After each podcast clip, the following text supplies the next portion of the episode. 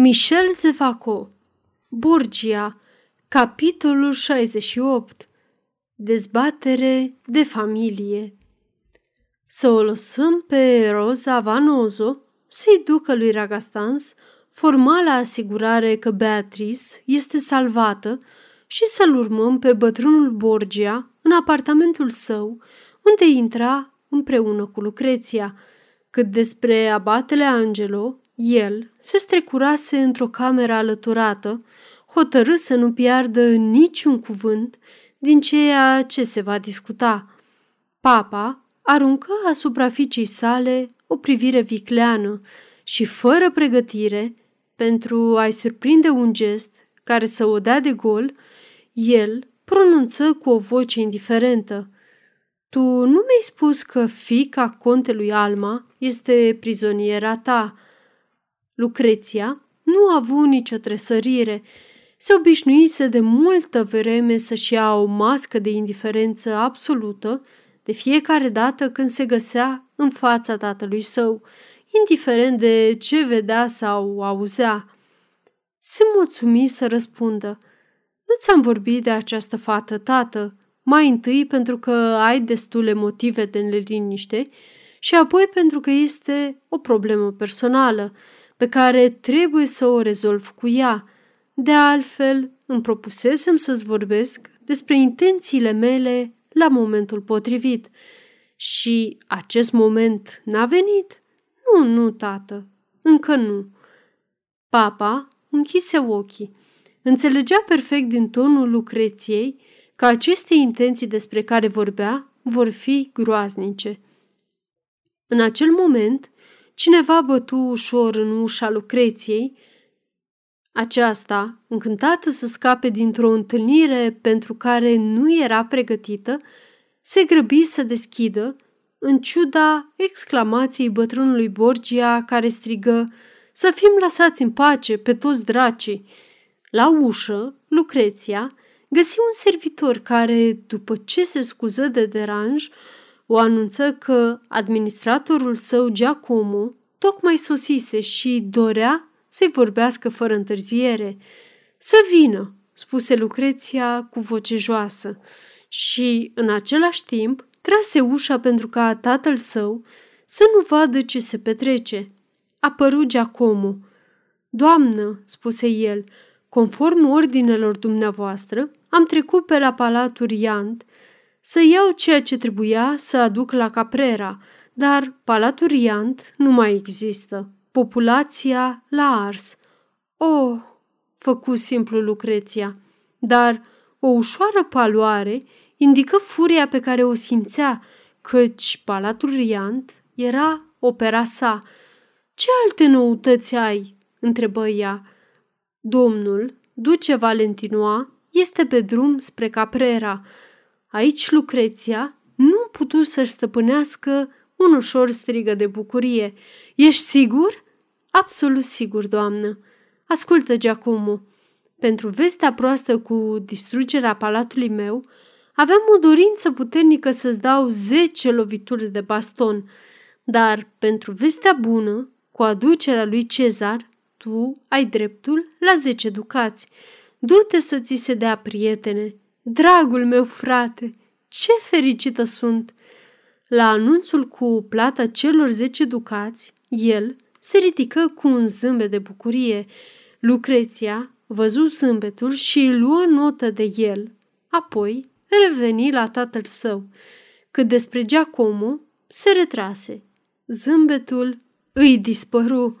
Viperă, murmură el, se apropie ora când îți vom smulge dinții. Bătrânul Borgia Timp de zece minute cât dură această scenă, meditase cu grijă asupra posibilităților de a o face pe fica sa să o elibereze pe Beatrice. O văzut pe Lucreția revenind cu ochii strălucitori și cu zâmbetul pe buze. Ai primit vești bune?" întrebă el. Poate, tată, dar te rog, să reluăm discuția din punctul unde am lăsat-o.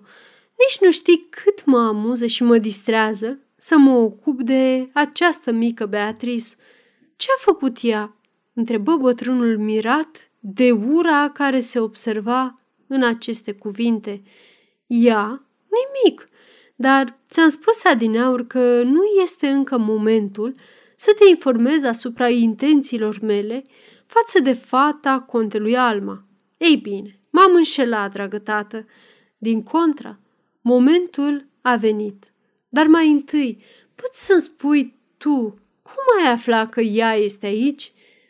Vei afla imediat. Aștept să-mi explici. Este foarte simplu, spuse liniștită Lucreția. Știi admirația pe care am avut-o întotdeauna pentru politica ta și că mereu am profitat de lecțiile tale.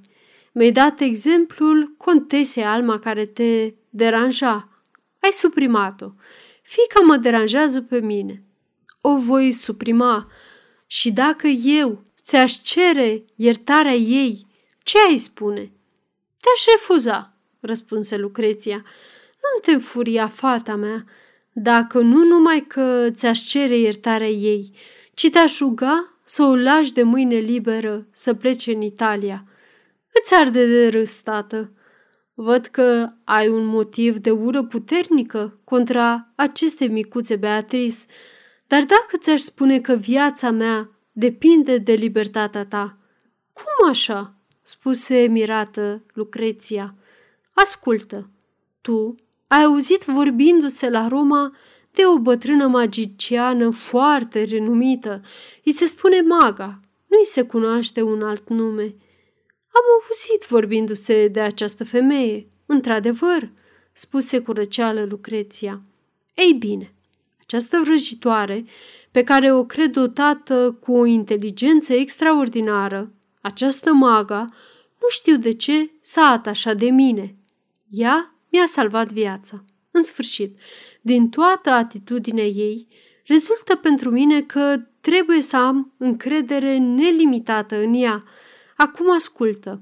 Maga este aici. Maga, reluă papa, mi-a vorbit. Ea ți-a vorbit. Adinauri, pe plajă, ea m-a abordat și asta fata mea mă face să mă gândesc că paznicii pe care i-ai plasat în jurul meu se achită destul de prost de sarcina lor. Începând de azi, nu voi mai ieși din castel.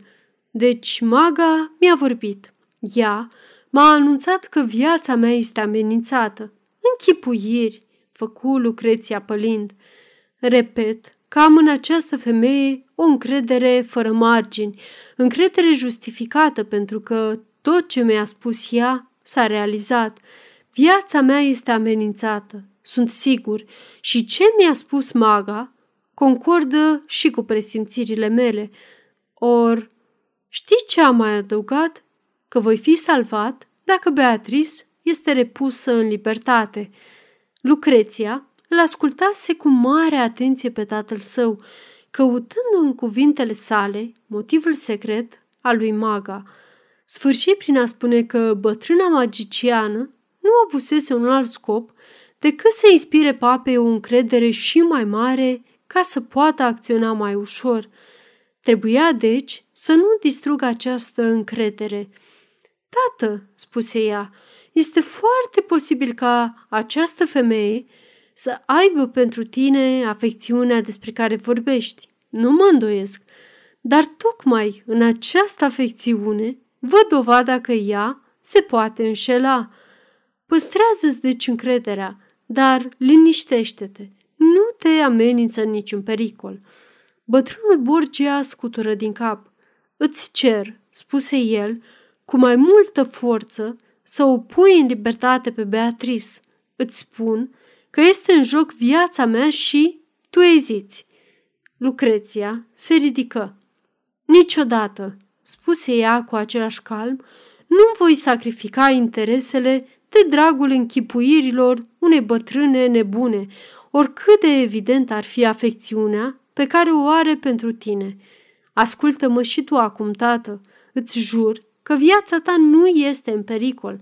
Chiar dacă ar exista un complot împotriva ta, acest complot s-ar opri în fața pereților acestui castel. Întreaga insulă este păzită cu spioni, malurile sunt supravegheate – niciun vas nu poate ancora fără ca eu să fiu informată. Putem face față unui asediu timp de un an. Există aici o garnizoană unde fiecare bărbat s-ar arunca de pe aceste stânci la un semn al meu. Avem arme, alimente, totul este prevăzut. Ești în siguranță aici ca și la Vatican. Aceste cuvinte își făcură treptat efectul. Bătrânul Borgia își dădea seama că Lucreția nu exagera deloc. Era într-adevăr imposibil de pătruns prin forță sau prin viclenie în castel. Lucreția observă înviorarea care se producea în mintea tatălui său. Uite, tată, nu ajunsești să crezi în fantome? Tu, tu credeai că vezi fantoma contesei onorata atunci când i-ai văzut fața plimbându-se prin grădină. Este adevărat, murmură papa. Nu există niciun pericol material, nici pericol supranatural. Adevărul este că trebuie să te întorci la Roma mai puternic ca oricând. Ei bine, te-ai gândit vreodată că este suficient un bărbat hotărât pentru a se prăbuși un imperiu? Acest om există. Din cauza lui au început nenorocirile noastre. Datorită lui, Cezar a cunoscut înfrângerea și tu te-ai refugiat aici. Ragastans, întrerupse papa. A, pe el îl urăsc încât mi-aș risca de bună voie viața pentru a-l lovi. Lucreția tresări de bucurie. Ea îl cunoștea pe tatăl său. Această dorință s-a realizat, tată, spuse ea. Ce spui tu? Ragastans victorios este stăpân în Montefort. Ceea ce tu nu ai putut face cu diplomație, ceea ce nu a putut face cu armele sale Cezar, am făcut eu. Dar cu diplomația mea și cu armele mele femeiești, l-am doborât pe Ragastans în plină inimă sau, mai degrabă, îl voi lovi. Dacă tu ai făcut asta, fata mea, strigă papa, poți să te mândrești că ești geniul casei noastre. Am făcut-o, spuse Lucreția cu orgoliu, și vei înțelege totul dintr-un cuvânt. Ragastans este îndrăgostit de o femeie, dar iubirea sa nu este una dintre acele iubiri vulgare care se nasc și mor fără un motiv serios. El iubește din tot sufletul, iubește încât ar muri în lacrimi de supărare și disperare dacă iubirea sa ar fi lovită. Cea pe care o iubește se numește Beatrice, contesa Alma. A, superb, minunat, adorabil! Când Cezar fugea, continuă aceasta, în timp ce tu te pregăteai să părăsești grăbit Tivoli, eu mă gândeam, îmi spuneam că familia noastră și-a găsit în acest ragastans grăuntele de nisip care să-i strice echilibrul. Îmi spuneam că ar trebui cu orice preț strivit și am găsit slăbiciunea ca să-l lovesc. Se poate vindeca o lovitură de sabie sau de lance. Nu se vindecă o rană în inimă când iubirea a pus stăpânire pe ea. Atunci m-am luptat cu armele mele. Am răpit-o pe Beatrice. Am adus-o aici. Înțelegi, tată, îmi mai cere acum să o eliberez? Nu, nu, chiar dacă mă amenință un pericol real, chiar dacă ar trebui să-mi risc viața, să mă răzbun pe Ragastans. Nu aș renunța la această bucurie nici pentru cea mai frumoasă provincie din Italia. Dar, în sfârșit, ce vrei să faci cu această fată? Acest om nu o va căuta și poate o va găsi? Nu o va căuta mult timp, spuse Lucreția cu un zâmbet triumfător, căci mă gândesc să eu înapoiez. Nu înțeleg. Eu voi înapoia dezonorată. Bătrânul Borgia a avut un fior de spaimă atât de sălbatică era ura fiicei sale. Lucreția continuă cu un fel de furie. Mâine, Cezar va fi aici. Ah, tată, știu că ai față de el unele rețineri nedrepte. Cezar este capabil de orice crimă, știu, dar Cezar gândește. Cezar știe că nu poate să facă nimic fără tine, că moartea ta înseamnă prăbușirea puterii sale. Nu ai de ce să te temi de el, mai ales în acest moment, în acest moment când doar autoritatea papală, autoritatea ta, poate să-i facă pe romani să asculte. Este adevărat. Cezar vine mâine, reluă Lucreția. Mâine, fata contelui Alma va fi amanta lui Cezar. El are o pasiune pentru ea. Să vină Ragastan să năceară pe locotnica sa. Îi vom înapoia o zdreanță vie. Ei se iubesc și au jurat să fie împreună. Ei trăiesc unul pentru altul. Îți închipui, tată, viitoarea întâlnire a acestor doi iubiți? Îți imaginezi rușinea unuia și disperarea altuia? Destul, fata mea, destul. Tu ești demnă de mine. Da, mă mândresc că sunt o adevărată Borgia. Tatăl și fica se priviră. Dante, în sublimele și infernalele sale visări, trebuie să se fi gândit la aceste priviri. Lucreția se retrase, dar ea nu trecu prin camera unde îl văzuse pe Giacomo. Făcu un ocol printr-un cabinet care dădea spre camera papei. Din acel cabinet se deschidea o ușă spre un culoar. Lucreția traversă rapid cabinetul, deschise ușa și avu o sclipire de satisfacție în priviri. În celălalt capăt al culoarului zărise o umbră care se îndepărta discret. În această umbră, ea îl recunoscu pe abatele Angelo. Revenită în micul salon, unde stătea de obicei, Lucreția îl chemă pe abate. Acesta se prezentă după câteva minute. Ei bine, îi spuse Lucreția, ce facem, dragul meu Angelo? Mi se pare că bătrâna ta vrăjitoare întârzie să acționeze. Așteptăm ordinele dumneavoastră. Fie atunci, dar ești sigur că ea se va decide să acționeze? Da, doamnă. Bine, totuși trebuie să prevenim totul.